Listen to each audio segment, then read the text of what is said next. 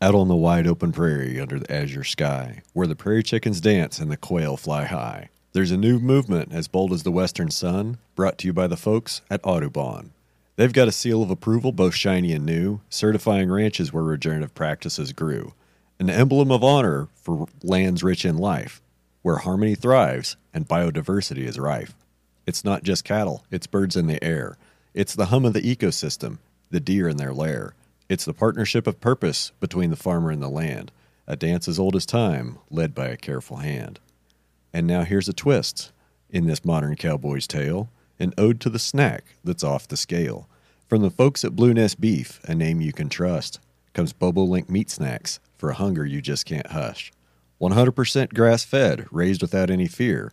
No antibiotics, no hormones, just pure beef here. Packed with protein, a mere 70 calories a bite, a handy hearty snack from morning till night. So here's a hearty cheers to the land we adore, to the birds in the sky, and the cattle we restore, to Audubon Conservation and to Blue Nest Beef for putting bird friendly practices beyond belief. So next time you reach for a snack, think of this rhyme of regenerative practices, of a partnership so divine. Pick up a bobolink, savor the flavor and feel of a snack born from lands where nature is allowed to heal. In a world that's hustling, always on the go, lies a humble podcast, a seed we want to sow. Ranching Reboot, we're called, and we're here to change the game. Innovating farming and ranching, never quite the same. We're sharing tales of those who sow and those who tend the land, from fresh faces to veterans, hand in hand. Stories of our food systems and folks who lead the charge need your help to echo so their impact can be large. Now, here's the deal you cowpokes true, I need your help to thrive. By becoming a Patreon patron, you help this dream survive. Get exclusive access, bonus content in your hand, and help us keep on sharing the stories of our land. And don't you shy away from joining our online herd. On our Discord server, your voice can be heard. Discuss the episodes, the industry, join the lively talk. We're all in this together, and it's more than just small talk. Now saddle up and ride with us. Let's make this podcast grow. Head over to Patreon and join our rodeo. Join our Discord server, share your wisdom and your art. Support the ranching reboot. It's time for us to start. Ride on over to Patreon, throw your support, and join our vibrant Discord chat. Let's build a real report. In this rodeo of life, we're all in the same cart. With your help, we'll reboot the thinking, and that's just the start. We've got a guest, special indeed. Nic De Castro, sowing the seed of LandTrust, a vision so bright. Ranching reboots in for a ride tonight. In a world where land's a treasure, Next found a way to measure its worth beyond crops and cattle, a new income stream to paddle. It's hunting, fishing, gazing at birds, camping under the stars, exchanging words with the folks who produce our daily bread, giving them control, and the city folks a homestead. He's made it safe, he's made it fair. Landowners and guests, an affair where both sides win in interaction, a regenerative move, sparking action.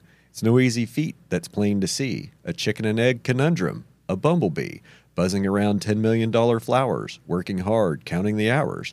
Yet, a future as bright as Texas dawn? For this concept, we're drawn. Potential in carbon contracts, shared stewardships, possibilities are endless as a cowboy's trip. So grab your hat, pull up a chair for a tale of land, sky, and air. A story of trust, of soil and toil. Welcome to Ranching Reboot. Let nothing your spirits spoil. Welcome to another episode of Ranching Reboot, your go to podcast for innovative and progressive thinking in agriculture. Today, we're talking with Nic De Castro, founder and CEO of Land Trust. Nic is here to share his vision for a land sharing marketplace that's not only connecting private landowners with outdoor enthusiasts, but also bringing people closer to their food sources. We'll discuss how this model is redefining ag tourism and offering new revenue streams for landowners. So, buckle up and get ready to reboot your thinking about farming, ranching, and food systems. Another day is here, and you're ready for it. What to wear? Check. Breakfast, lunch, and dinner? Check. Planning for what's next and how to save for it? That's where Bank of America can help. For your financial to dos, Bank of America has experts ready to help get you closer to your goals. Get started at one of our local financial centers or 24-7 in our mobile banking app. Find a location near you at bankofamerica.com slash talk to us. What would you like the power to do? Mobile banking requires downloading the app and is only available for select devices. Message and data rates may apply. Bank of America and a member FDIC.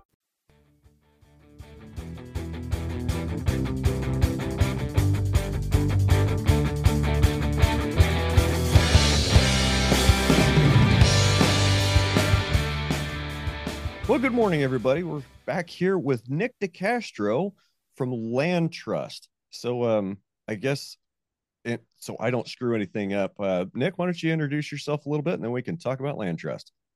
Sure. Yeah, appreciate you having me on, Brian. So, yep, I'm Nic. I'm the founder and CEO of LandTrust. Uh, just for your listeners out there, we are not a conservation easement uh, organization. I know the name could be a little bit confusing at first. Um, we are a for-profit company that helps connect uh, private lands, primarily farmers and ranchers, with recreation income from people coming out and enjoying their land for a day, a week, or or longer. Um, so we're based up here in Bozeman, Montana but we have about a million and a quarter acres on the platform today of, uh, again, primarily multi-generation farm and ranch families in 30 plus states. So uh, I started the company because I wanted to use it from the demand side. I was a hunter and fisherman who said, Hey, there's some beautiful land. I would love to uh, have access to it. And I'd be happy to pay for the opportunity. And so that's how it all started. But that's a little bit about me before I before I started the company, I did spend about a decade in enterprise software sales. I worked in the marketing and advertising technology space and uh, lived all over the country in Boston, Chicago, New York, San Francisco, LA, Boulder, and then finally came up here to Bozeman in the end of 2016. Okay. What what kind of prompted the move to Bozeman? Yeah, it's a good question. So I grew up uh, to to some people's chagrin in Southern California. Um, it was uh, a beautiful place to grow up. It was probably 20 million people ago uh, when I left. but uh, yeah, I grew up hunting, fishing, and surfing and spearfishing and all that fun stuff. And I know people think hunting in Southern California. Uh, it used to exist. There was a lot of uh, a lot of deserts with a lot of quail and chukar, and I did a lot of upland hunting. So this is all the preface to say uh, right before Bozeman, I lived in Boulder working on a startup for one of my now board members, and I really liked the mountains, but uh, you know, Boulder was just not, I don't know, wasn't for me. Um, good technology scene there, but you know, just a lot of people, and even that was like 2014, 2015, something like that.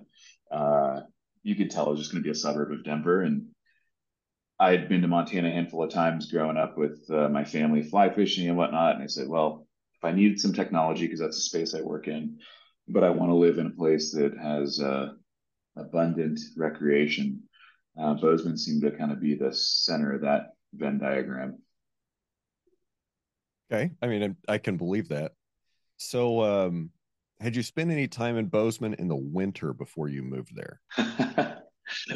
No, I had not. It was a, a, a few fly fishing trips we'd taken up here were obviously during the summertime.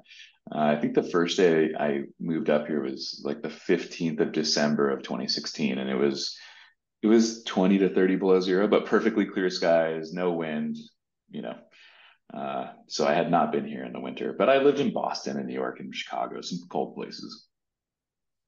Well, what's the, I, I I'm kind of curious now. What's the winter like you know, compared to get compared to an East Coast city that's you know similar uh, latitude? Um, Boston's cold because it's on the water. So you know, I've been colder in Boston and, and San Francisco than I have been in Bozeman because uh, it's so dry here. The dampness. Right. I mean, shoot, I was down on uh, uh, doing a couple turkey hunts in Missouri three weeks ago on a couple of our farms, and you know, 40 degrees and rainy and windy down there because it's so damp. I was cold. You know, and I can I shovel the snow in five degrees up here when there's no wind. I don't know, it's just so dry. I think a lot of it is the wind. It's the wind for me anyway. Yeah. Yeah. I could tolerate a lot outside if it's sunny and no wind. Like 20 Agreed. Degrees, I might be outside in a t-shirt if there's no wind. That's right. As soon as that wind starts blowing and it's a little bit damp, you better be piling on the layers. Yeah. Well, it's funny. Uh, my wife is from Dodge City, Kansas, and uh, my my brother-in-law still lives down there. And I love that part of the country, except that it's 20 miles per hour sustained wind 365 days a year. Dodge City's an hour and a half away from my place. so, I'm aware. yeah, just, I love it down there, but that wind gets me. I think, uh, well, they call Chicago the windy city, but I think I saw that Dodge City is probably is the windiest city in America. Yep. Fun fact I, that my brother in law told me.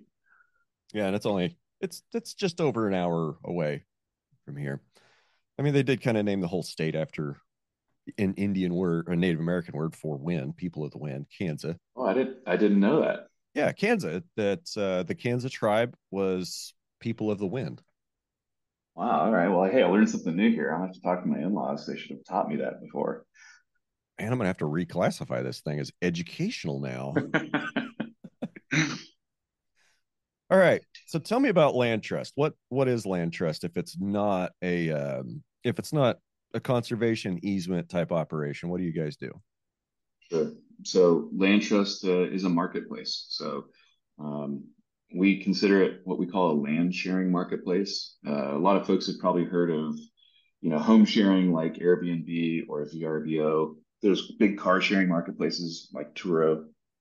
Um, and essentially, these sharing economy marketplaces, you own an asset that you don't utilize all the time. And so there are other people out there that want to be able to utilize it in small increments. Um, so with LandTrust, we're about land. Hence, land is in our name and trust is in our name, not because we're some sort of uh, real estate investment trust or something like that, but because our marketplace only can function if there is a high degree of trust between landowners and, the, and us, uh, LandTrust the company, but also landowners and the guests who come out through LandTrust. Um, so, uh, yeah, we work with a lot of farmers, ranchers, and other private landowners who own this incredible asset that sits underneath their feet every day. And there are lots of different types of folks out there who would love to have access to that land to do things they love. Hunt, fish, birdwatch, camp, RV, whatever. And so we are basically facilitating a marketplace for the people who love to go outdoors and would love to have access to some beautiful ground for themselves for a few days, and the people who own that ground and need to generate additional symbiotic income uh, with their day to day, you know, pr- production agriculture lifestyles good stuff. And you know, we talk a lot on this podcast about you know the businesses of agriculture, and we talk about that. You know, that's Damian Mason's podcast. that's the name of his podcast. I saw you had him on. Yeah, I did, and I was just thinking, man, it'd be cool if I had a little button here to hit for you know someone else because I have the one for ranching for profit. I'm sure. there we go. Yes. Um, where, where, where was I? Yeah, you're so, talking about the business of ag. Yeah. Yeah. So you know, a lot of times, you know, we have a land business and we have our production business, or we have, you know, our, our crop business and our livestock business. And we don't necessarily see the land business as something always that's separate. Or, you know, there's a lot of operations that the land business is not necessarily separate. And one thing that's really that's, you know, really coming to be an issue lately with, you know, higher cost living, higher, you know, inflation going high, all our input costs going high is you know we're seeing the reduced profitability in our livestock enterprises and our cropping enterprises so this is a great way to concessionize some of the other things that you may or may not that you may have on your property that you might not even think about so let's talk about some of the things um, i guess can you tell us some of the things besides just the, the obvious one of hunting sure. um, what are some of the things that like some of the services that you can book through LandTrust besides hunting. So I think uh, you mentioned the land business, and I do want to uh, touch on that real quick. We're really fortunate to have been able to work with a guy named John Hanson. I'm not sure if you've heard of him, but he was, I think, number two for Ted Turner for 20 something years. Uh, helped him set up all of his Nebraska stuff. He's a Montana native. Um, obviously, a wealth of knowledge. Uh, getting to run operations like that, but that was one of the things that Ted always had kind of a mandate on, which was ecology and economy yes, the guy's worth billions of dollars, but he wasn't going to, you know, burn all of his money on land. They needed to produce, they need to be profitable in cash flow. And so John really brought that whole you're not in the cattle business, you're not in the grains business, you're in the land business. And those are line items, but so is recreation, so it can be ecosystem services, et cetera, et cetera. Um, so he really, you know, shared a lot of that knowledge with us, which we now kind of institutionalize and push out to our landowners. But um, yeah, so from a recreation business, uh, of course, hunting is where we've focused a lot of our time on since we started the business. But I always knew we weren't a hunting company. We were an outdoors company and a private lands company.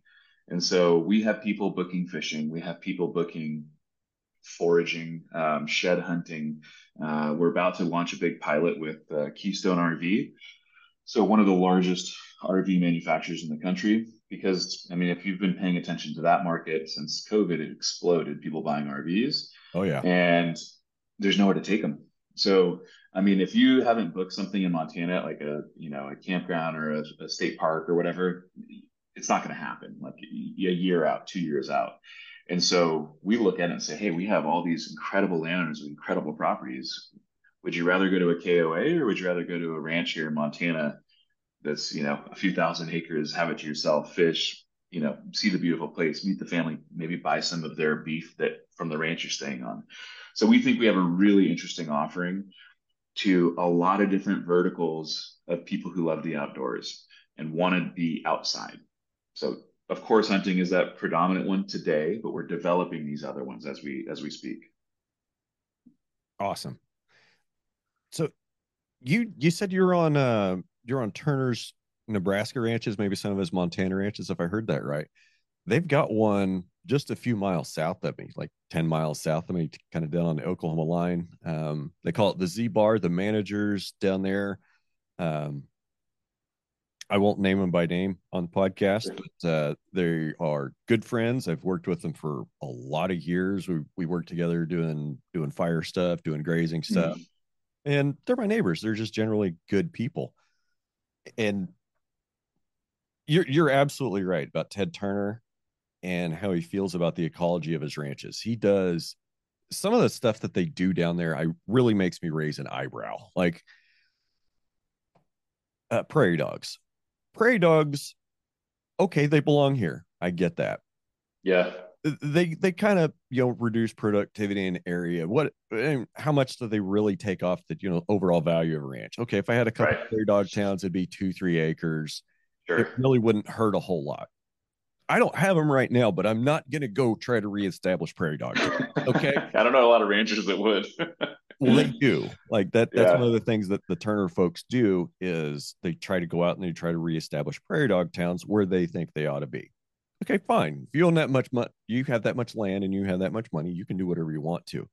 But I think what the cool thing is that they're doing, it's not just to bring back prairie dogs because nobody cares about prairie dogs. A stupid little rodent, right? Yeah.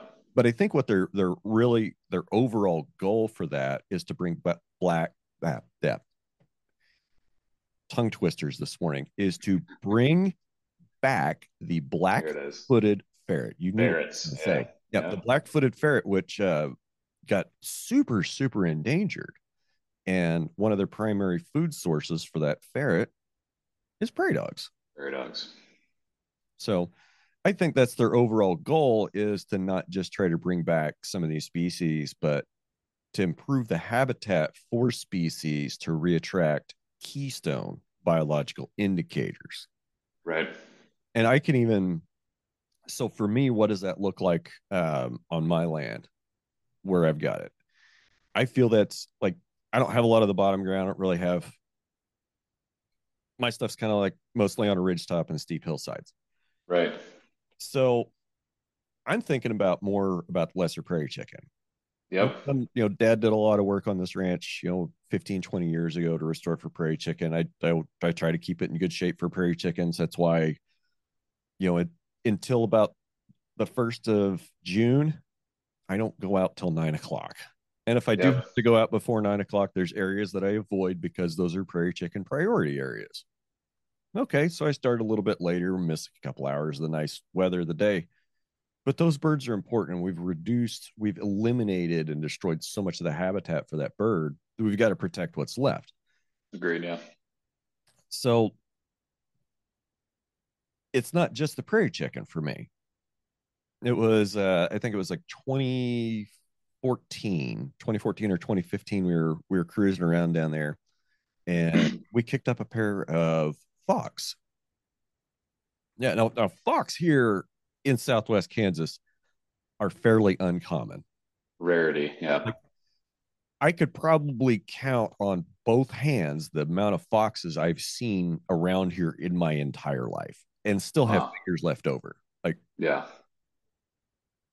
And I'm just thinking, it's probably five or seven times I've seen a fox out here. Wow.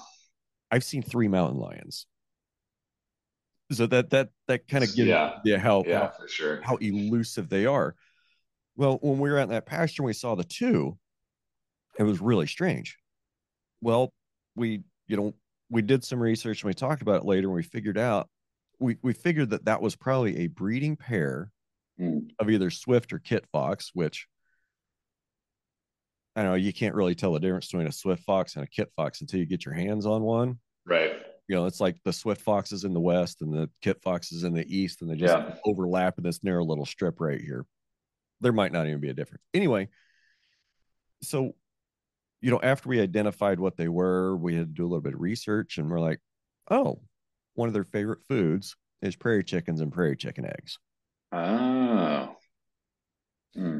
So even though that may be like a short-term negative thing on a population, I think it's like an overall indicator of good of, of good health and good Definitely. system function that we're supporting not just on my ranch but in that you know in that general overall area that we're supporting a population of birds healthy enough healthy enough to have predators and I have predators of those birds i think mm-hmm. i think that was i think that was kind of something I haven't really seen a whole lot of prairie chickens since but you know we've had a couple fires and been in drought for sure. years and that definitely yeah the drought's been been horrendous down there so income streams you talk uh, fishing, shed hunting, other types of hunting. Um, what about some non-conventional stuff? Yeah. So we categorize this as farm and ranch activities. So it's a very broad category intentionally. But we, you know, my my gut says that this will probably be one of the biggest categories that LandTrust um, facilitates in the future. And we already have some folks who are listing stuff like this where it's a regenerative ranch tour. Um, I don't know if you know the Indrelands up here in uh, Big Timber, Montana, but Roger, really cool. Mm-hmm. We've met. Yep. So they are doing, they're offering, you know, tours of their ranch where they take producers and shoot. They just had a bunch of investment bankers come out there and book something to see how they run a, run an operation. Um, you know, I look at it as whatever your imagination could be. Let's say you're in, uh, let's say you're a rice farmer in Louisiana. Well, of course, you're going to have hunting value there for recreation from waterfowl. You're going to have bird watching value uh, there as well. Uh, most, a lot of rice farmers down there are also now putting crawfish on their rice too. Um, and so, you know, that production could also lead to what we call a farm experience where maybe it's a you pick, uh, you know, you have folks come out there and do their own crawfish and then you do a boil after. Like that could be an experience. It's almost pure profit.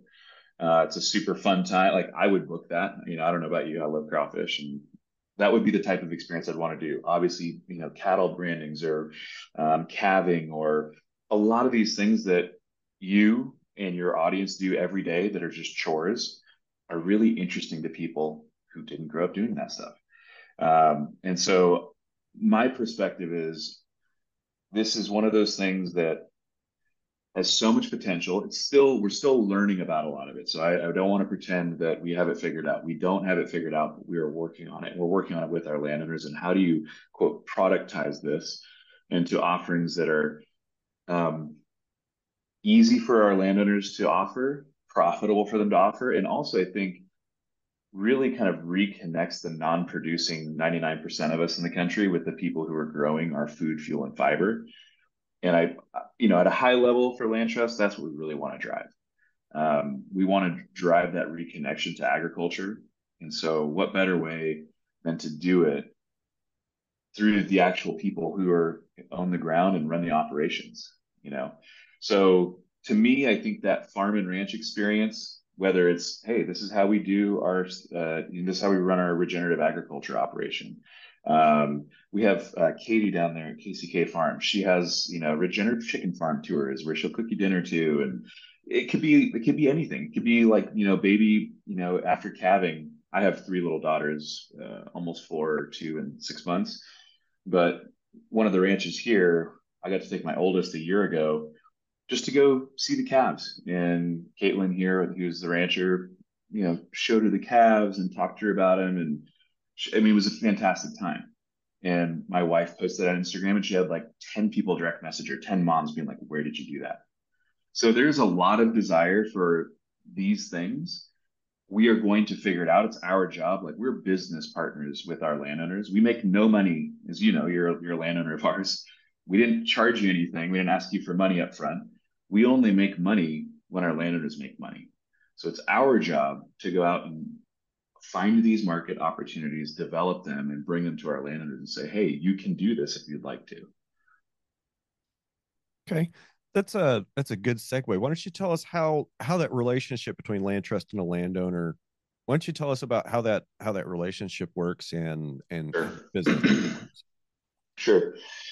So as I mentioned, we are business partners with landowners. We're probably one of the few people who ever walk down the you know proverbial farm gate that's not asking you for money or control of your land in some way, shape, or form. So we bring money, we bring a revenue opportunity, and we keep you 100% in control. And so, um, you know, let's take hunt. Hunting is a very well defined, well understood thing for your audience. So prior to LandTrust, there's a few options you have. One is no hunting. It's your property. You don't want it. That's great. Two is, all right, we'll allow some access. There's government programs that you could work with that basically allow you get paid. Every state's a little different. In Montana, it's called block management, where it's essentially the state is paying you per hunter day to allow open public access to your land for hunting. Okay, right. that's a that's an opportunity. I think you guys have WIHA, right? Yeah, we have walk-in hunting, which I I know nothing about other than I don't yep. participate. Yep. So you know, hey, it, it is an option for landowners out there. It is an option for them to generate some revenue, but the problem is, is they lose control. So it's the public. So basically, it's treated as essentially like public land. There are tiny different nuances there.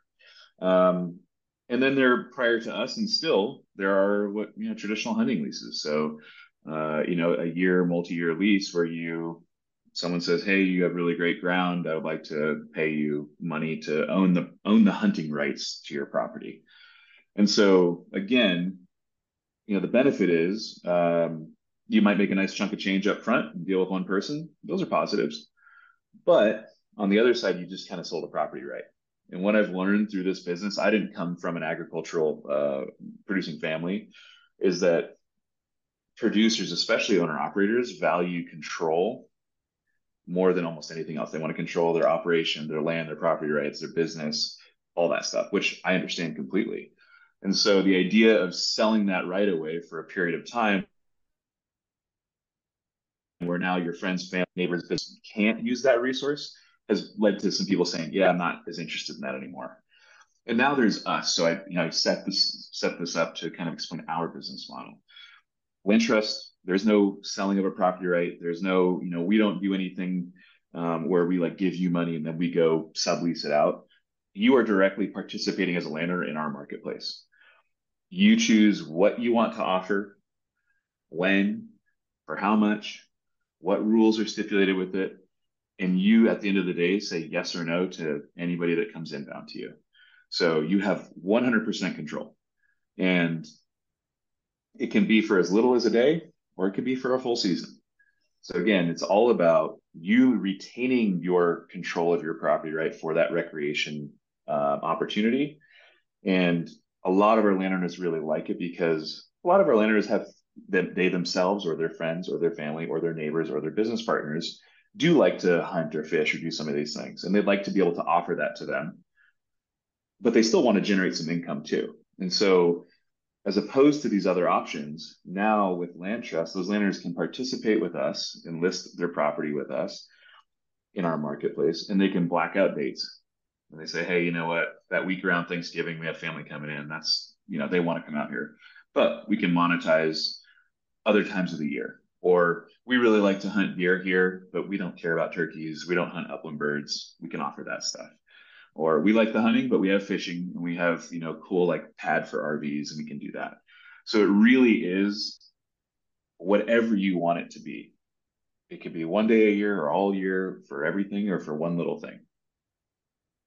I think a couple of the ones that I have on there just off the top of my head is I have a beaver viewing tour.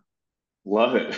I would uh, I would take people down and show them my beaver ponds and and talk about beavers and what they do. Uh, the other one I think we have that I haven't seen a whole lot of is a um, stargazing experience. Because yep. you know I, I've been here on the ranch most of my life. I spent Sure. Like nine years in Virginia Beach area. Yeah. Uh, I lived a summer in Chicago, like north end suburbs of Chicago. Not an experience I really wish to replicate a lot. Um, well, we take it for granted of how clear the skies are out here in western Kansas. Like That's right. for stargazing, it doesn't get a whole lot better than Barber County. I'm a, Yeah.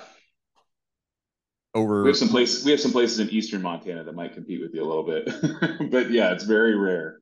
Yeah, I, I could believe Eastern Montana has some places. I was just thinking, you know, like Oklahoma City, it's way too far. Can't see the lights of it. Yep. Um, there's there's just a little bit of little bit of pollution on the horizon. That's about it. And then of course, you know, wind farms, which are just that sea of blinking red on the horizon. Yep. Um, but stargazing, if you want to come out and stargaze, it's I've got a couple great ridges that you have a a 180 degree view of the whole sky. That's awesome. Yeah, and, and you know, again, as as a business partner, here's the partnership. You own the asset, your land. Um, and so that's what you bring to the table, which is the biggest piece. We are nothing without our landowners, of course. Our part of the partnership is building the technology and the platform, and then marketing to the demand and facilitating a great experience, a great, safe, insured experience.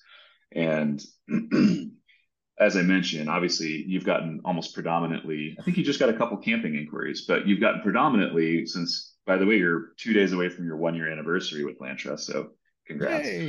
Um, but predominantly you've seen a bunch of hunting inquiries because that's where we've been spending marketing dollars.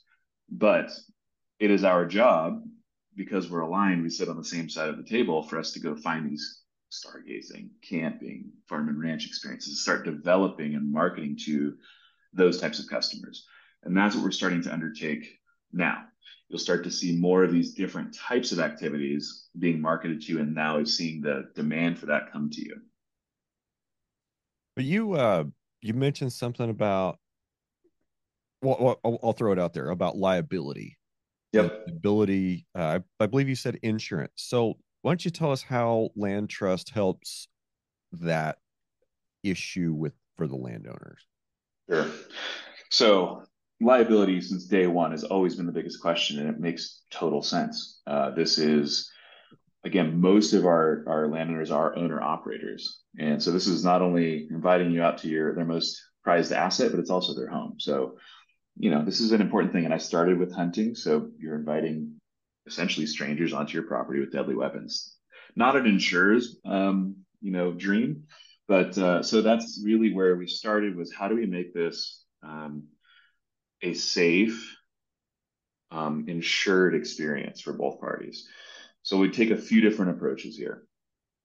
First, every guest that would ever come to you through LandTrust has accepted our terms of service, which indemnifies, holds harmless landowners for any activities they participate in on that property.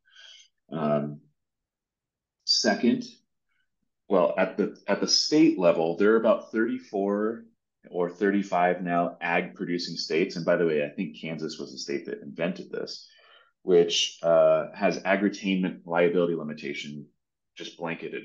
So the states want this type of everything we're talking about here is basically agritourism because it's happening on agricultural operations. So hunting, fishing, birding, RVs, whatever. If it's happening on a working farm and ranch, it's agritourism. The state wants to incentivize this. They want to bring new dollars into these farm and ranch operations. And so they know liability is one of the biggest hiccups or holdups for these producers. And so as long as there's not, you know, wanton negligence on behalf of the landowner's part, they're essentially blanketing you protecting you from liability. There are there are little different nuances again in all these different states, but essentially that's what these 34 states are offering. Now we get it back into LandTrust. So they've already held you harmless. We do ID verification um, of every guest who signs up. They can never make a booking request through LandTrust unless they've been ID verified. So that is, we use a third party company to do this. So they're uploading either a driver's license or a passport. They're taking a selfie and whatever the magic they do at that company, make sure they're a real person and who they say they are. To me, this, and then of course they pay with a credit card upfront. So I think this has been one of the biggest things for landowners. If you look at landowners and hunters historically, door knocking, of course, is still a thing and it has been a thing for a long time. The issue with door knocking is that person is anonymous. They could be the greatest person in the world or they could be a dirtbag. And you have no way of knowing and you have no recourse if something bad happens. And so that anonymity, we strip that away. Nope, it's real identity and you're paying with a credit card. And I don't know about you, but something about human psychology says when you know who I am and you have my credit card, people just behave differently. Uh, if you've ever booked an Airbnb for friends or family, you're like, hey, I'm the one who booked it. Behave, you know, treat this place well. Oh, people, people, even when they kind of sort of belong, and you challenge them and ask them what their name is, and then ask yes. ask to see their identification. Yep. That really, uh, you want to put somebody on the back foot, even if they know they're supposed yeah, to. Yeah, they straighten up. Yeah. yep. What's your name? I want to see your identification. Yes. Uh, yes. No, I, I want to see your identification so I know that you are not lying to me about your name. That's right. We're going to talk about what you're doing here. Yes. So that we handle all that. And by the way, we have people who signed up and then didn't want to do ID verification, didn't want to pay with credit cards. And we said, that's okay. This isn't for you. Um, and so we weed, you know, kind of weed some folks out like that. Um, all right. So now we move into the actual way that, you know, that it works. So you create a listing. Our team is very hands-on. We'll come out and we could talk about, you know, Tom, our landowner success manager down there and our onboarding team here we're very white glove. We will do it all for you to get you up and running. But once you're up and running and your listing is live on LandTrust, you'll start to receive inquiries. So, hey, you know, let's just say, Brian, you offered upland bird hunting. You'll receive upland bird hunting inquiries. And it'll say, Nick is interested in hunting October 15th to the 20th for you know, $2,000 for him and a couple friends. You can message back and forth with me once I've made that inquiry. You can talk to me on the phone and feel me out. Now, your phone number is not being given out. None of your information is out there. This is all happening through the platform. If you opt to say, hey, I'd, I'd, like to chat with you first, you can do that. And then you can accept or decline that booking request. There is no instant booking. This is not like a hotel. People aren't just going to come in, like, book your place and show up. Everything is a request, and then you decide based off your conversations if you want to allow or not allow. So now we'll move into once the booking happens, you get to rate them and they get to rate you, just like Airbnb or VRBO or Uber, to, you know, all these other marketplaces you've used. Well, I, so now I have used them, but there's probably a lot of guys that are that definitely are thinking about this and listen to the podcast. You're like, what the hell are they talking about? So it, it's it's a it's a two way rating system, right? Correct. So, yes. So the landowners, we get a chance to rate the people that are coming out to do these do these that came out, right? Yes. And they yes. and then they in turn get to rate us. And I imagine it's one of those things that if a guest gets too much negative feedback, they'll never book again. right. yes. Yeah. So I don't know any I don't know many landowners that would have a three star rated guest on their property. So again, all these things, transparency and ratings, this is what marketplaces are so good at, is making it efficient and safe uh, and trustworthy to transact versus like a random Craigslist person or someone knocking on your door. You know, again, so and now we get into the you know liability stuff. we offer um, personal injury. So if a guest comes out, even though they've held you harmless and they technically are liable, if they step in a gopher hole, speaking of gophers, uh, and break their leg, and again, from our contracts perspective, they're liable. But if they were to make a stink, they can come to us and we'll cover up to ten thousand dollars of their medical bills. Then there's property protection. So again, the guest is liable, but if for whatever reason they're making a stink, they break a gate, the famed shoot a cow. That's a question I've been asked since the beginning of starting this company. It's still never happened, knock on wood. But if they did, we'd write you a check for it. If they didn't, take care of it. Even though, yeah, they're liable, they should be the one who's paying for it, but we will write the check if not, because our, our relationship with our landowners, our business partners is too valuable. And then we have a million dollar general liability policy that's a backstop. So it's not first dollar coverage, it's last dollar coverage. Uh, I've learned a lot about insurance since starting this company. Um, so now we are also partners with the Farm Bureau in Kansas, Montana, uh, Nebraska, Oklahoma, North Dakota. So all the states that we're launching, we are member benefits. And the Farm Bureau often offers um, what they call like agri-tainment, uh, an agri-tainment rider. So it's a couple hundred bucks a year and it's first dollar coverage. But I but I will often come back to asking this question to landowners who are really concerned about the liability aspect. And I say, is anyone that's not your your family coming out on have they been out on your place recently for anything? And well, of course, people come out to their place to do all sorts of stuff. Well, they are more exposed doing that than they would be through LandTrust. I can see that. It sounds like you know there's a couple places where you guys are paying for, you know, double insurance or extra insurance That's right. because you want to, just because you want to protect the landowner. Of course, that's right. So it is, and we will look. Nothing's perfect. Anyone can sue anything at any time for any reason. So you know that's just the reality of the world that we live in, unfortunately. But we have found that again, we have a million and a quarter acres on the platform a lot of people have said, yes, this is pretty comprehensive and we'll continue to grow and, and make our insurance products better and better and trust and safety and all these things will that's so important to marketplaces it's in our interest as a business to do these things awesome. Um so you said you were in 30 plus states? I'm not going to make you list them all but it, yeah i couldn't. Is there a reason like are is there is there things that would keep you from expanding to certain states? Or are you looking to serve the whole the whole 50 states or lower 48 sure that's a good question so no there's no reason we haven't uh, two-sided marketplaces like the one that we're building where you have to build the supply and the demand and facilitate it are very difficult businesses to get up and there's the chicken and the egg problem in the beginning right buyers don't want to be let unless sellers are there and vice versa so it's they're notoriously hard to start, but they're really great businesses once you get them going and the flywheel starts spinning.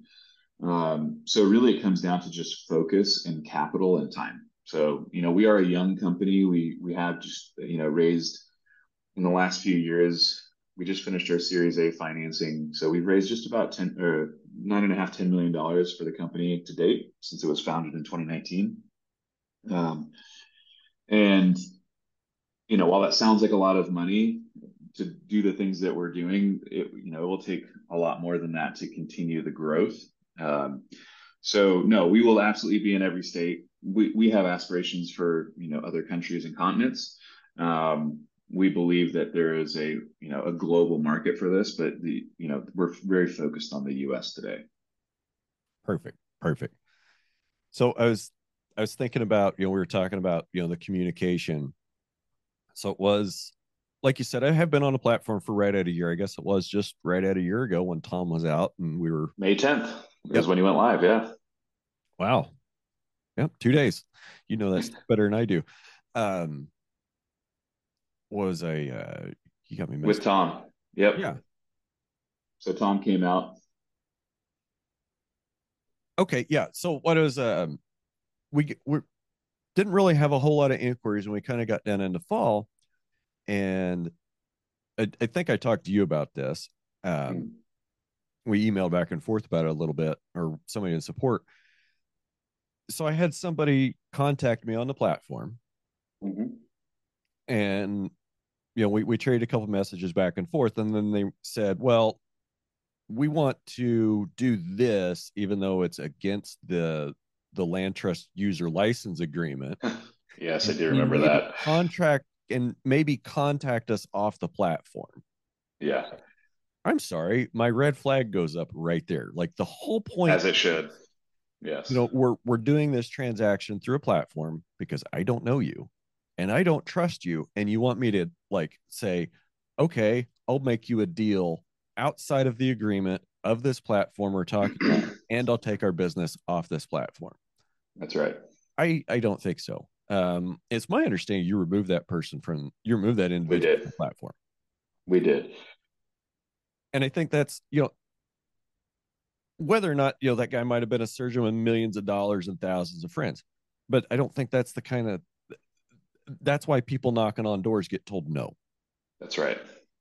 Yes, because people aren't honest and they aren't upfront. And when you're wanting to, when you're coming at me immediately wanting to change parameters, and say, well, we're not going to abide by this license or this user agreement because we want to do this. Like, um, no, no.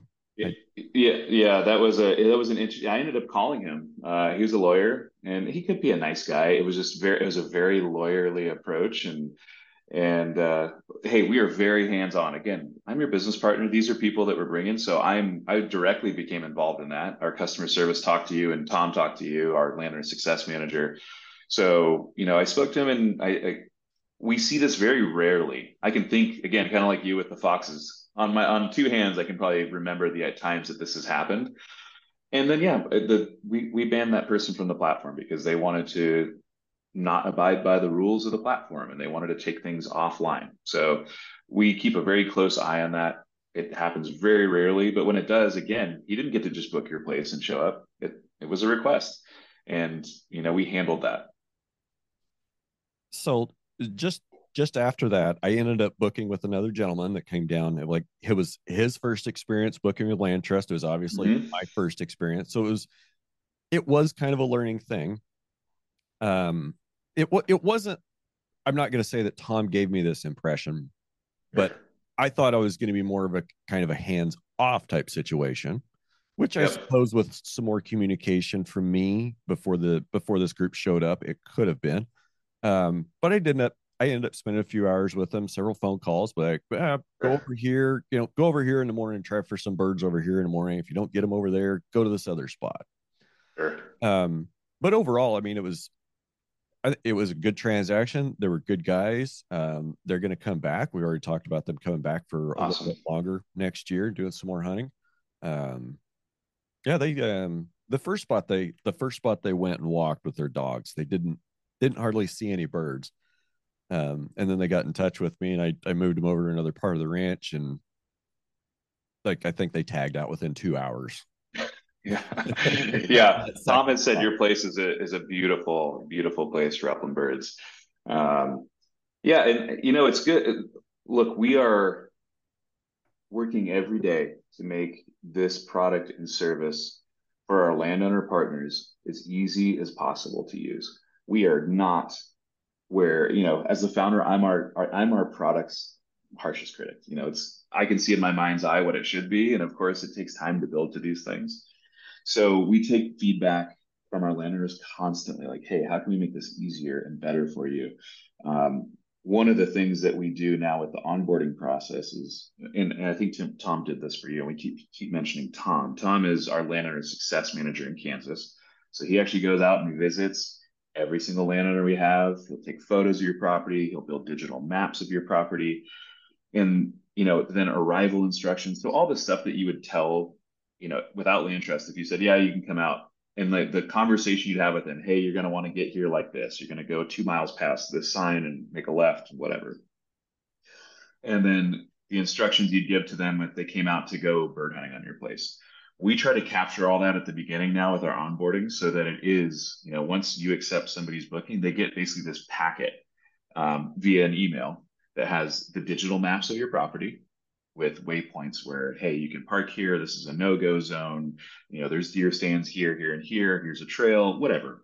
All those things that you would mark off on a paper map for somebody if they came out to your place we now do that digitally because most you know hunters and most people who do other outdoor recreation use digital maps at this point and then the arrival instructions and we're going to continue to improve those things because we really did build LandTrust for a complete do it yourself experience so some of our landowners who've earned the most money on LandTrust over the last few years have met very few of their guests because they're busy. They're producers, right? They're growers and they've got other stuff going on. So we want to build and design our product and service for no touch, you know, hands off. And then we do see a lot of producers who do like to actually, you know, show people around or, you know, whatever they might want to do there. Okay. I was um I was listening to you talk, and you you talked about the booking packet, and like like we said, you know, it has been a year since since I was on board on the platform, and I had a couple bookings yep. last fall, and it hasn't it hasn't been terribly active for me. Sure. Probably a lot of that's my fault because I don't promote it. I'm, I'm yep. I'm the second worst person on planet Earth about self promotion, and anybody that's listened to the podcast or followed my social media for more than a couple of months probably knows that. so um how do i how would i uh, how do I how do I do the QA on the on the booking packet that you send out? Like to make sure, sure. that it's so I'm familiar with what you're sending them and yep. excuse me. little frog in my throat. So how do I QA the booking packet? How do I know what you're sending them so I'm familiar with where you, where where the land trust system is going to be of, of how they have the experience set up you, you get what I'm trying to ask, right? Are you asking about the marketability or like when the on-site once people show up? I'm asking about like so after we get through all the communication yeah. and, and we and they make a and, booking, yeah. Yeah, and mm-hmm. like you book with me, okay? Yep. So the the system sends you the quote booking packet we just kind of talked about, you know, with right. instructions. Yep. How do I, as a landowner, is there a way for me to be able to look at that booking packet to do quality assurance on it? Yeah, absolutely. So this is, I guess we should probably explain our landowner success team real quick because I think this is the key to it.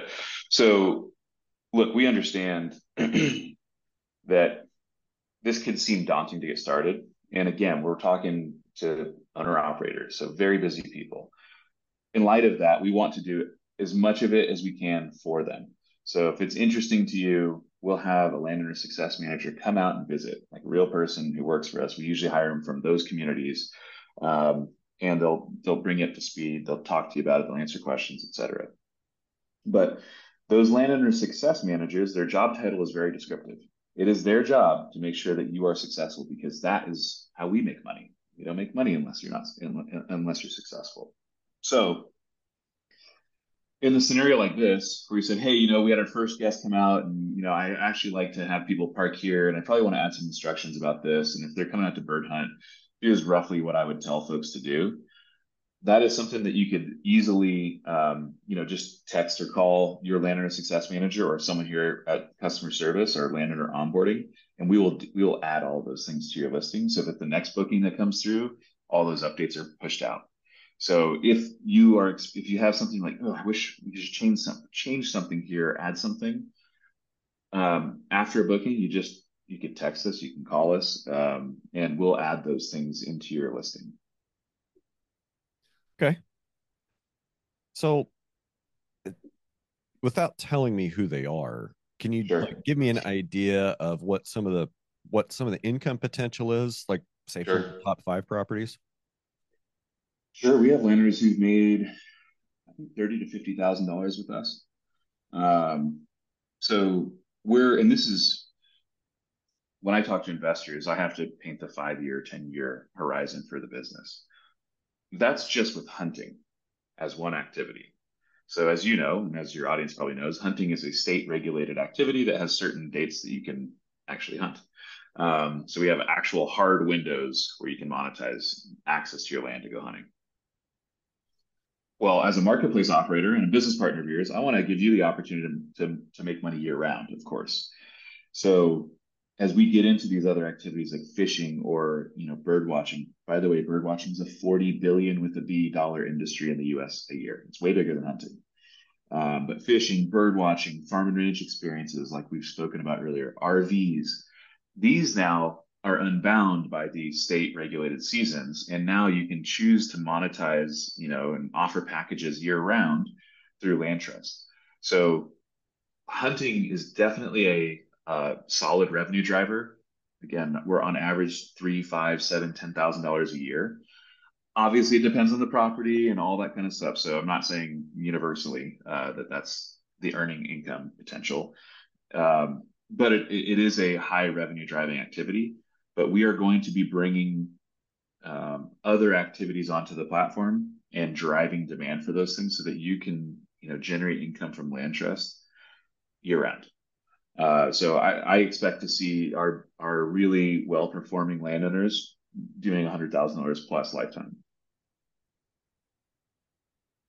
Awesome. Hopefully, I can start working towards that level from where I'm at real soon. you have, yeah. So you have a phenomenal property, and uh, you know we've looked at it. Tom and I have talked about it a lot, and and this is it's our job to go match demand to your supply. That's it. That's our job. So you know we've been evaluating a few of these places, and like, hey, this is an incredible property. What's up here? basically like QAing that, like, why is Alexander not booking a lot more? Because we know what the property is and what it has to offer.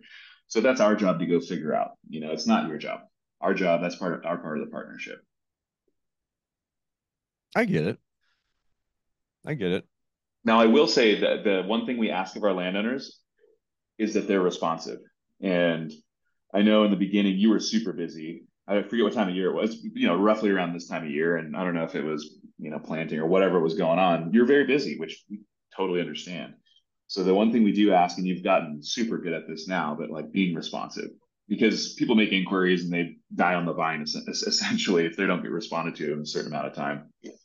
Or, or I would respond almost immediately. Yes. You know, I, I would get an inquiry about about a thing like so and so inquired about blah blah blah experience for such and such date for a few yep. like okay great cool. I respond like and they ask a question i respond. Or you know they've just made the inquiry. So i say well okay how many people? Yeah. And they never get a response like okay. So that person that person ghosts me. And then um we just had i just had a situation like it's actually kind of just went on over the last few days. So i had yeah. somebody uh somebody messaged me saturday morning right? And i saw it. I'm like okay you know i'm out feeding cows. I'm on my of course yeah. I'm on my phone. I guess this is this would be my biggest criticism of of the LandTrust platform right now. For sure yeah. In order to respond I have to go to the website. The website, yep.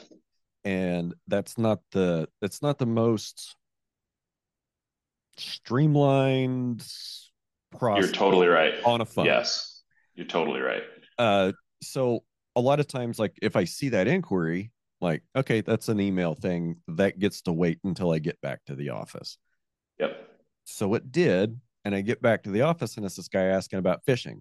I'm like, and I look at the date and I'm like, it's today. That's today. yeah. I, I messaged yeah. him back real quick and I'm like, I, I don't accept same day. I don't accept same day bookings. He goes, no, this is yeah. for tomorrow. I'm like, well, the date says for today. And I ended up chose the wrong date. Yeah. I ended up like letting that one go. It was just, it, it just didn't really feel right about it. Like plan ahead a little bit. Yeah, for sure. You know, no, if you want to book same day, come knock on the door. Yeah. Yeah. So, uh, yes. And you know, when I said earlier, as the founder, I'm our product's harshest critic. Uh, this has been making it as easy as possible for a landowner to respond and engage is what we're working towards. Obviously, a mobile app where you got a push notification and you can tap it and respond. That would probably be pretty good, where you're not having to like click a link and log in and whatnot. We're also working on the potential for you just to be able to respond via the text message you get the notification from. That that's what I was gonna say. Like when the system yeah. When the system says, Hey, you got a message from this guy, instead of saying that, just saying yes, the message from this guy. You can text here to respond or click this link to respond on the website. So text messaging, we've we've really found that our our farmers and ranchers like text the best. So it is literally in our development queues. Is this is confirming, by the way, everyone is listening to live uh, customer research, um, partner research, but we're going to probably, instead of going the mobile app direction immediately, of course, we'll have a full mobile app at a, at a future date. But we know that our landowners prefer text over every other basically type of communication, over email, over phone calls. Generally speaking, for these kind of transactional things, we're always here with a phone call away, but you can deal with it at your time. You don't need a lot of cell service where you would with an app. Like you can fire up a text message with very little cell service. Whereas if you're trying to load an app, you're like, well, it's not gonna happen out here. Ignoring a text message from somebody I don't know stresses me out so much than ignoring a phone call from a number I don't recognize. For sure. Yeah. So you do like the text message. You would be like, hey, if I could just respond via text or accept a booking or decline a booking via text, that would be thumbs up from you. Yeah, I, that that would definitely be a good feature. And you know, you're yeah, app apps are great. Everybody loves apps. The problem is you have to build an app for iPhone and then you That's have right. to build an app Android. for Android. You yes. have to make them both work with a with a unified database on the back end. Mm-hmm. And every and then every feature you want to put on that app costs a big pile That's of right. money. That's right. And I don't know how much it's affected you, but you know, a year ago money was still free and now it's not percent. And it yes. But- yeah. Like well, like uh changes on social media. I've been talking about this for a while. And it was back in January when I really started to notice it, probably around the end of January. I all my social media feeds, especially Facebook, Facebook got horrible. It went from Yep. you know seeing a lot of content you want to now it's two thirds of your of your facebook feed is all sponsored content Ads.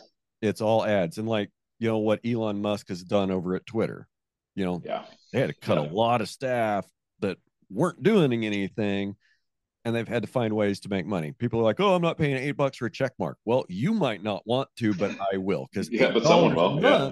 eight dollars a month for credibility that check mark on twitter That's right. actually really increased my reach. If you're Yeah. a famous person that's bitching now that you have to pay eight dollars for your check mark, shut up. You just made a million bucks in a movie. Right? I don't want to. yeah, totally.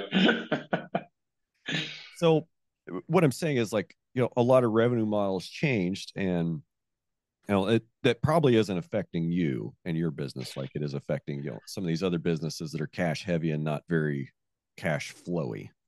Well, it, it, and this is the world I used to work in. So I worked in uh, digital advertising and social advertising for a decade, and really early on in the YouTube days and Facebook and Instagram and all that stuff. Consequently, it's why I don't personally have social media anymore. The company does, of course, uh, but I haven't had social media personally since 2015, I think. Um, so I'm a real person. Some people get weirded out when people don't have social media. I have LinkedIn, which I don't know. That's a bit. I don't really look at that as social media. Uh, I mean, I know technically it kind of is, but I, I feel like LinkedIn is LinkedIn isn't as well defined as the other networks. I mean, as as TikTok and Instagram and Right. Facebook, as far as what what what kind of voice people are talking in and how the interactions are. I think that there's still a lot of folks trying to trying to figure out what's Yeah. okay and what's not okay on LinkedIn and figure out what works well on that platform and what doesn't. I use it just as a business connection. I've done, I've raised a lot of money. I've sold a lot of deals. I've connected with a lot of partners for the business. I don't really produce content, quote, on LinkedIn. But you know, I think these platforms versus something like LandTrust or a marketplace platform, those platforms, you know, Instagram and, and Twitter and these things, they make money from ad revenue, generally speaking. Now, as you mentioned, Elon is switching that and trying to have some other subscription models. But any business where you're the user, you're the product, they have to make money off of you. Whereas a, a marketplace like ours, no, there's a clear value exchange and there's a dollar associated with it. So we're not stressing out like, you know, hey, it's 400 bucks to come out and hunt birds for a couple days with your buddy uh, at Alexander Ranch or whatever the price is. And that's a very clear value exchange. Um, you know, thankfully we're not in that ad supported business where, yeah, they're, they're fig- trying to figure out ways to generate income because, you know, it's been a, a huge shift in the last two years. Well, it could segue into into the revenue share model. So Sure. there's no such thing as a free lunch. Nope. It's, I want to throw out what that's a reference to, but I don't think I think it's so obscure nobody will get it. Robert Heinlein's uh, "The Moon is a Harsh Mistress." There ain't no such thing as a free lunch. No, I, I that is it's uh, it's obscure for me. All right, I, I, I knew it would be a little bit of obscure. So, how does how does how do you fund operations at LandTrust? Sure. So we'll talk about the business model between our landowners and us, and just how how does LandTrust uh, LandTrust generate revenue. So we facilitate the marketplace. We're we're a market maker. Um, a booking comes through. Let's just use really round numbers, easy numbers. So let's just say it's a thousand dollar booking. Uh, you know, you offer a deer hunt on your property in the fall, and it's a thousand dollars for three days for two guys to come out. Super easy numbers, right? So that package will be on your listing, and someone who wants to do that package will book it. And so when they make that booking, we charge a booking fee to the guest. So that helps us pay for insurance and operations and credit card processing and all that stuff, right? Is that a set amount? It's a it's a percentage. So it's 15% as a booking fee uh, to the guest. So the booking will actually be $1,150 instead of 1000 And then we charge a 15% commission to the landowner. So you keep 85% of it, we keep 15% of it. Um, we do have partnerships with like the Farm Bureau. So in states that we're Farm Bureau member benefits, it's actually a 90 10 split. So you get 5% more uh, of the earnings um, than just our standard rates. So that's how LandTrust in most marketplaces generate, you know, revenue and income is through, um, you know, booking fees and commissions. Um, and then, you know, how we fund our operations, we are a venture uh, capital funded company. As I mentioned, since 2019, we've raised, I don't know, roughly $9 million to grow the business. Um, with these companies, they take money, you know, capital investment upfront to get started, but then they can become very profitable. But it takes time to get to that place. Okay. So with the let me see if I've got uh, if I've captured this correctly. Mm-hmm. So let's say I'm selling a deer hunt for a thousand bucks. Yep. Okay. Bob comes in and books that. Yes. He's going to end up paying eleven fifty. Yep. Okay, and I'm going to get eight fifty, and LandTrust gets yep. the rest. Yeah, I get we get that spread in between. That's correct. Okay. I, I mean, I so think that, that's reasonable. Yeah, it helps us pay for acquiring Bob. Like, how did Bob hear about us? Probably through advertising. So we have to spend money to acquire Bob. I mean, our credit card processing fees are three percent, so that comes out of our take too. Insurance, keeping the lights on, paying customer service, customer success, landowner success, all that stuff. You got to pay for Tom's coffee and donut habit. We do. We do have to pay for that Yep. Yep. because he does he does like his coffee and donuts in the morning. so what are what are some things that you won't do? What are some activities that you won't touch? Hmm.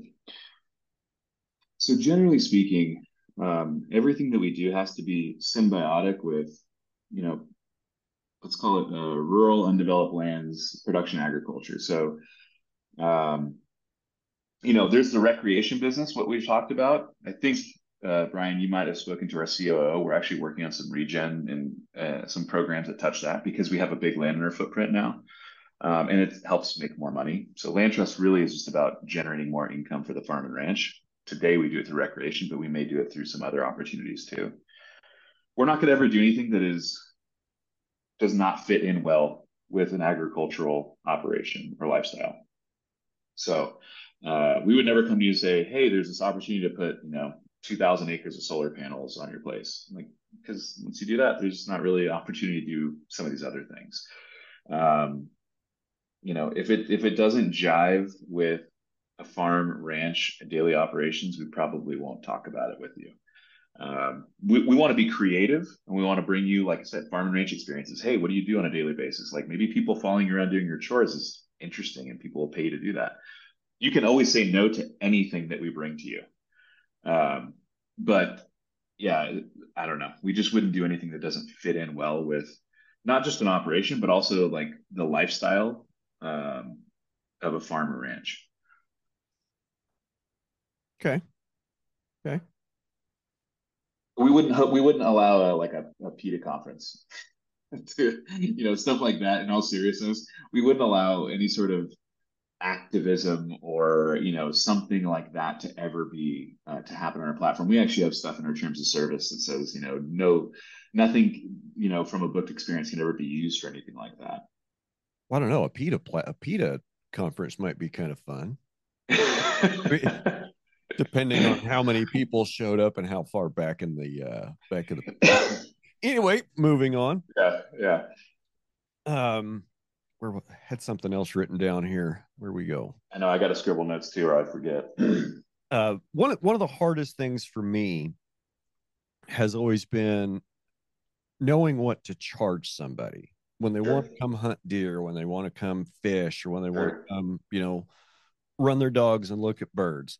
It's knowing what to charge, and and and I totally get not every ranch is is created equally, right? You know, right. I, I you know, I, I mostly have ridge tops and some steep hills. I don't have a lot of big flat bottom ground. Um, sure. Got a couple of decent creeks. I don't have any rivers. There's sure. not there's not a bunch of wheat fields or food plots or alfalfa fields on the ranch. So just a few miles away um, down the river bottom, there is. You know, there's yeah. good areas. So, you know, the perceived value is is higher. So, like there's a lot of guys down on the river that I feel have well, I, I open the door, so I'll say it, that maybe have like inferior deer or they have lower sure. quality deer than I have out on my place. Sure. Maybe they're a little bit thicker, but it's a little harder for me to sell because you know you get these deer hunters from back east that think that you know deer need trees and they come out to right. my and like, well, you don't have any trees. yeah. You don't have any trees. Where are your deer? And yeah, you see that little shelter belt? yeah, you tell somebody, you, you see those trees up there? Yeah, those are the trees. I mean, yeah, it, it's hard to. I I don't know what it is. It's like people watch these deer shows on you know the outdoor channel or whatever, and they yeah. they just listen to these guys and they don't open their eyes. You know, when I've got grass that's three feet tall through the deer hunting season, right, and the deer have evolved to be the exact color of that grass, you can't see them when they're laying down in it. No. I mean, they're, they're literally invisible. Yes. those same brown deer, when they're walking in front of a green cedar tree, you can see that. Okay. Yeah.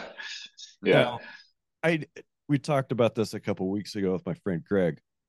I've been cutting and burning cedar trees for literally 35 years. The bane of your existence? Not quite, but they're close. yeah.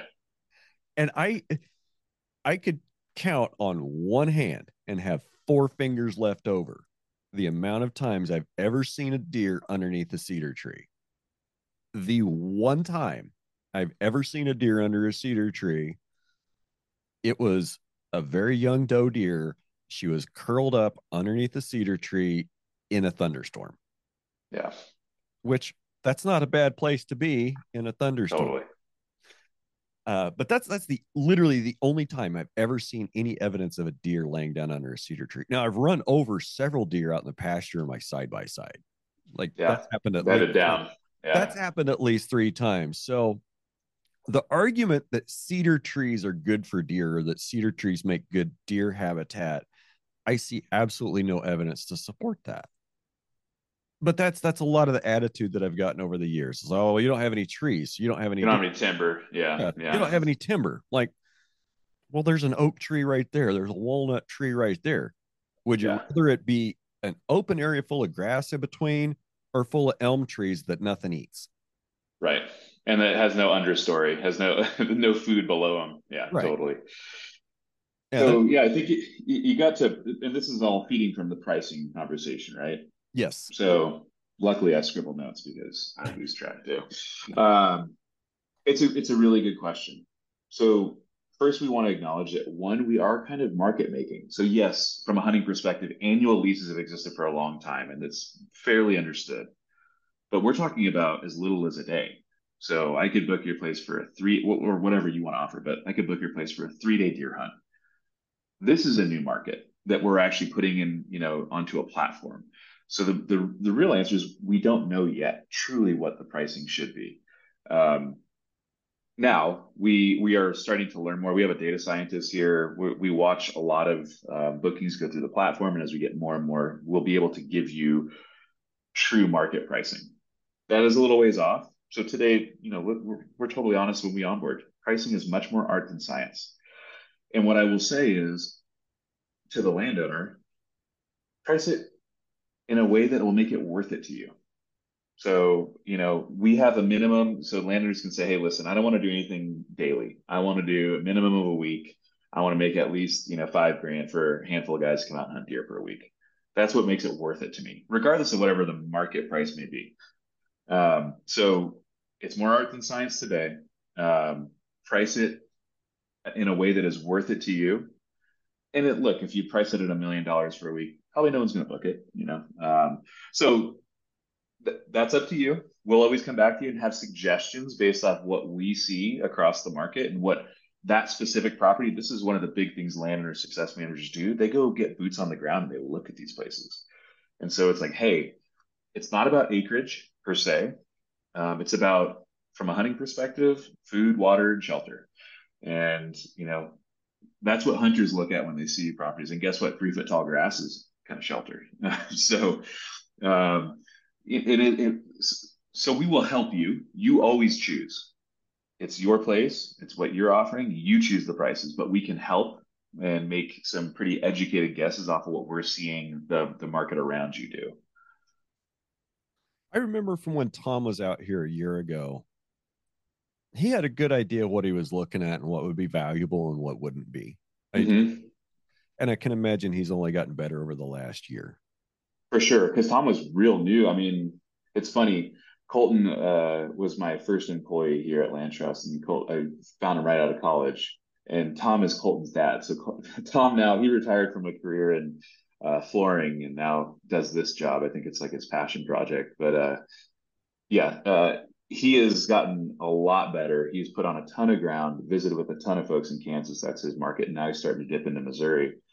And then listen, as we develop new types of demand, like, hey, stargazing or bird watching or farm and ranch experiences, it's his job to go and say, hey, Brian, we got these new things.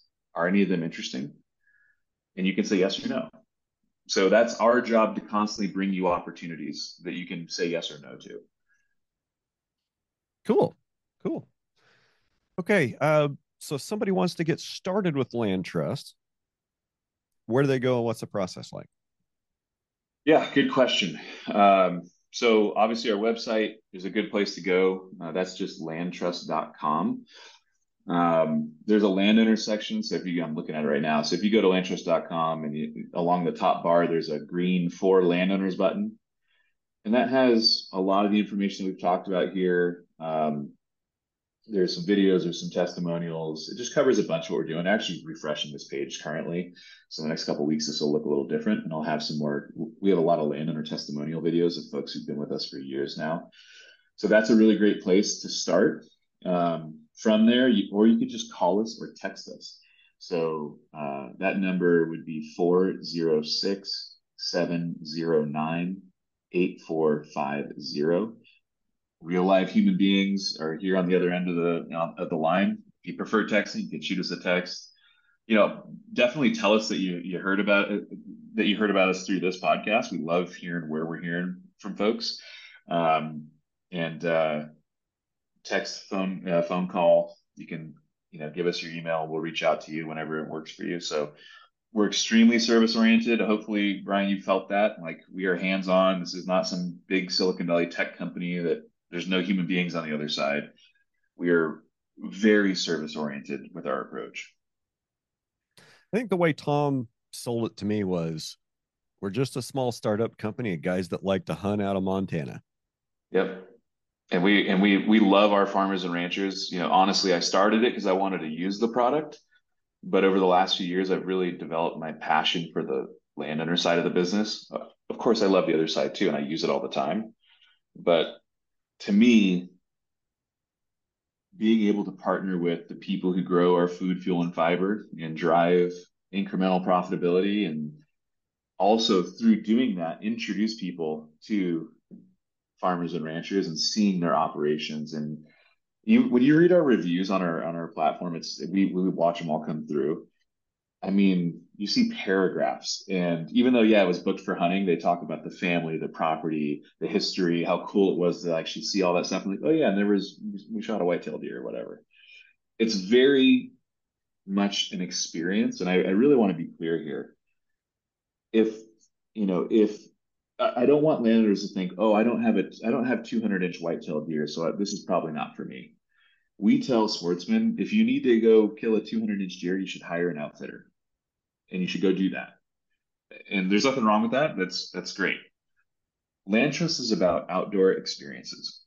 So, you know, uh, I just went to Missouri to a couple of our uh, farms down there, and I got to spend time with some friends and some partners you know, we got to grill, we got to sleep, you know, sleep on the farm in an RV. We got to fish. We were turkey hunting. I actually shot my first turkey, which was exciting. Um, but it's about going to a new place with some friends or family, um, to have new experiences and create memories. That's what it's about. It's about experiences, not about outcomes. We do have people come to us and they're very um, trophy driven, and we guide them elsewhere because it's just not what we're he- what we're here for. Now, don't get me wrong. We absolutely have properties on LandTrust where that stuff can happen, but the motivation is is different. Good stuff. Good stuff. Was there anything that I've forgotten to ask you today? Oh, we have covered a lot here. Um, Is there anything you want to ask me? yeah, I would be curious how you see recreation playing into your. I mean, as a regenerative, I mean, you would can, would you call yourself a regenerative rancher? I know it's kind of a buzzy term now. Uh, I mean, I guess I kind of have to um, until Yeah. figure out another term that we Yeah. can use until you know somebody else steals it. Uh, a holistic land manager. I, I think we've already like, well, maybe we just have we'll have to bring that one back. You know, there's just probably a few of them we'll have to have in a rotation. Anyway, Yeah. uh, I and really I could go either way on you know the the outreach and the tours and telling people what I'm doing. I mean, some days like some days it's like yeah, if somebody showed up in the driveway, I could spend all day talking to them, and then there's just days where it's like I don't want to see anybody. so I I have a lot of days, Yeah. but you know it's yeah. it's very important to to connect consumers back with their food. Um, right. so I'm in, I'm in my mid 40s. You're probably you're probably pretty fairly close to there. I'm guessing. Mid thirties. I turned thirty five this year. Yeah. Uh, man, I'm getting old. Um, Feel the same way. oh, look, wait a minute, years. It was uh, I believe it was. Oh, let's just say it was like back in the 90s. There was a sign on the on the interstate in Kansas, and I'm I remember seeing that sign. It says one Kansas farmer feeds 76 people. And then it was 114, and then it was 140, Wow. and now it's like 160. And that just that really speaks to the disconnection that people Mm, have, not just with their food, but to land. absolutely. Um, so it was like when I was when I was in school in the mid 80s, it was um, mid 80s and 90s. I think it was like one in six still had a family member that was directly connected to farming ranch, whether it was an uncle Yes. or grandpa. It was like one in six, and now it's like one in 20 yeah. it's it's so much worse now after just two or three decades like the disconnection and bringing people back getting people back out on the land that you know maybe have lost that connection lost the connection not just to their food but to nature um That's right. in fact last episode that should have come out before this one um was with with a friend we talked about he was a marine Mm, and he talked about some of his issues with PTSD mhm. and that livestock have really helped him heal. And um, I probably didn't back him up enough in that episode in that content, but I can 100% say that being around livestock definitely has has a calming has a healing effect on you know on my on my stress on my post traumatic stress Sure. and I think about how many combat veterans there are and how many just how many just guys that served for 40 years and never never heard one go off in anger, but still had to deal with some stuff. Yeah. You know, there's probably a lot of people that have just that don't have the connection to nature, don't have the connection to the land. Um, you know, there's Or the people who steward the land. well, and people like, oh, well, I got to go get grounded. I need to go take off my shoes and walk around for a while outside. Like, that's just the weirdest shit I've ever heard. Like, you have to go do that on, like, you have to, it takes effort to go do that. Like, that's just something I Yeah. do whenever I want. Yeah. It's like, it,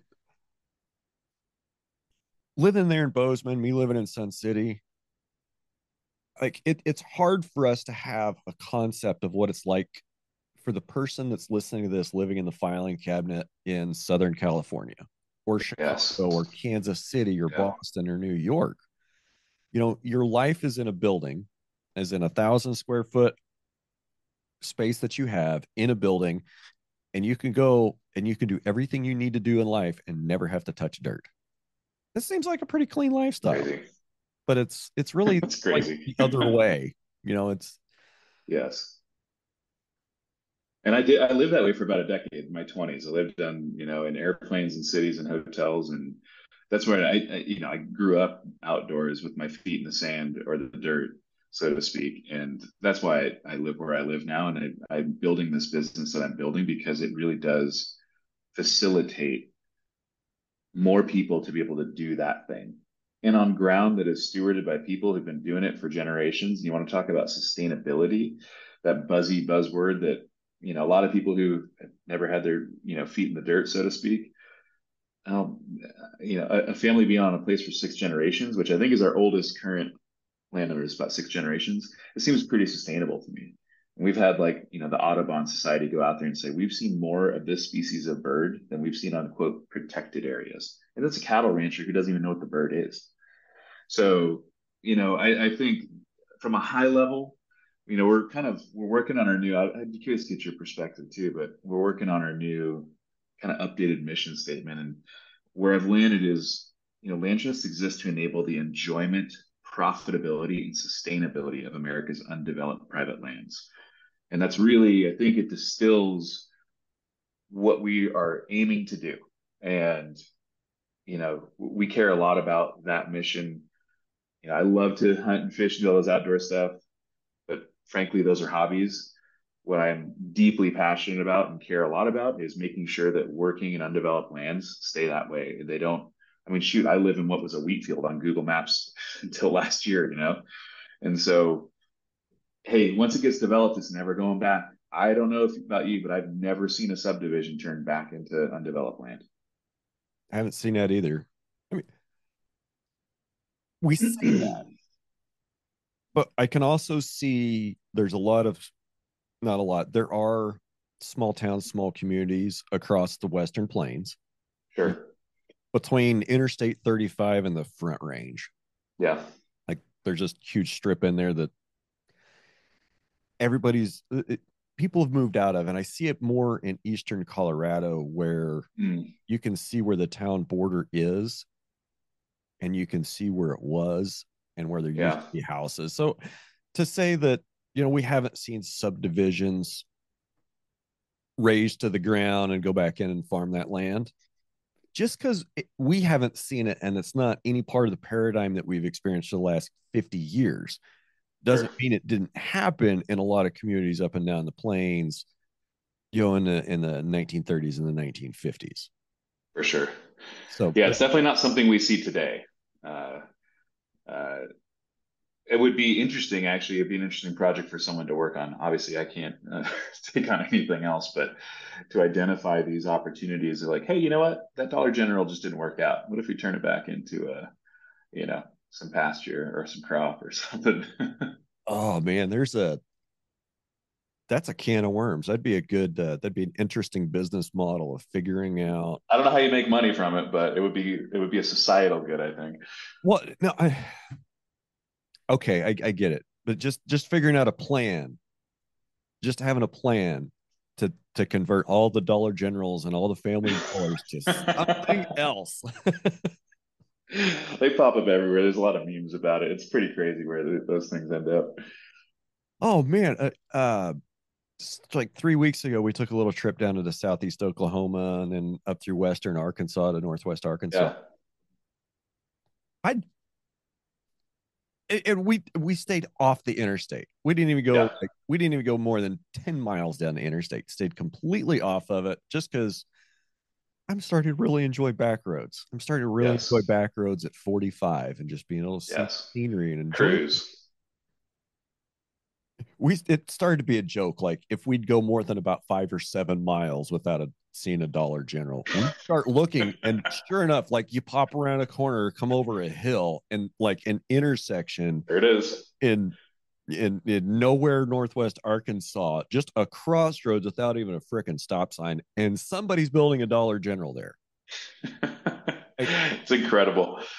It's incredible. just ridiculous. Just ridiculous. So, uh, uh, Kansas, last Kansas question for you. Do you say the Arkansas River? Yeah, it's Arkansas River. But That's don't, right. That's don't I- say that because they'll throw things at you. That's what I figured. Yeah, I, I had to learn that as uh, my brother-in-law was driving me around because he lives down there by it. Yep, it's the Arkansas River. So, for, for everyone visiting Kansas, the Arkansas, not the Arkansas River. Yeah, if you say the Arkansas River, people will just like they'll ignore you. They won't even like you'll just get ignored. Nobody will even know what you're talking about if you say Arkansas Arkansas River. Yeah, you've identified yourself. Yep, You've, you've outed yourself at that point. So be prepared. There might be guns and knives coming out. Well, Nic, I got to get going. Um, it's been awesome this morning. And if I haven't, I really appreciate you having me on. All right. So landtrust.com got your phone number. We'll make sure that gets in the show notes. Uh, anywhere else we Mhm. want to send traffic? I think that's the main spot. I mean, we have some social media pages uh, that you can go to, and LandTrust. Um, I think one of the Instagram is like Hunt. It's a, it's our hunt oriented land you know LandTrust page, but it has I don't know we're up to like maybe ten thousand followers there now. But the website for landowners, for all intents and purposes, everything you need is there. You can talk to us, you can text us, however you like to communicate. We'd love to communicate with you. Awesome. Awesome. Well, um, it's been a great conversation today, Nic. I really appreciate Really it. appreciate it. Yeah, vice versa. And I guess we'll go ahead and sign off. And gang, have a great week.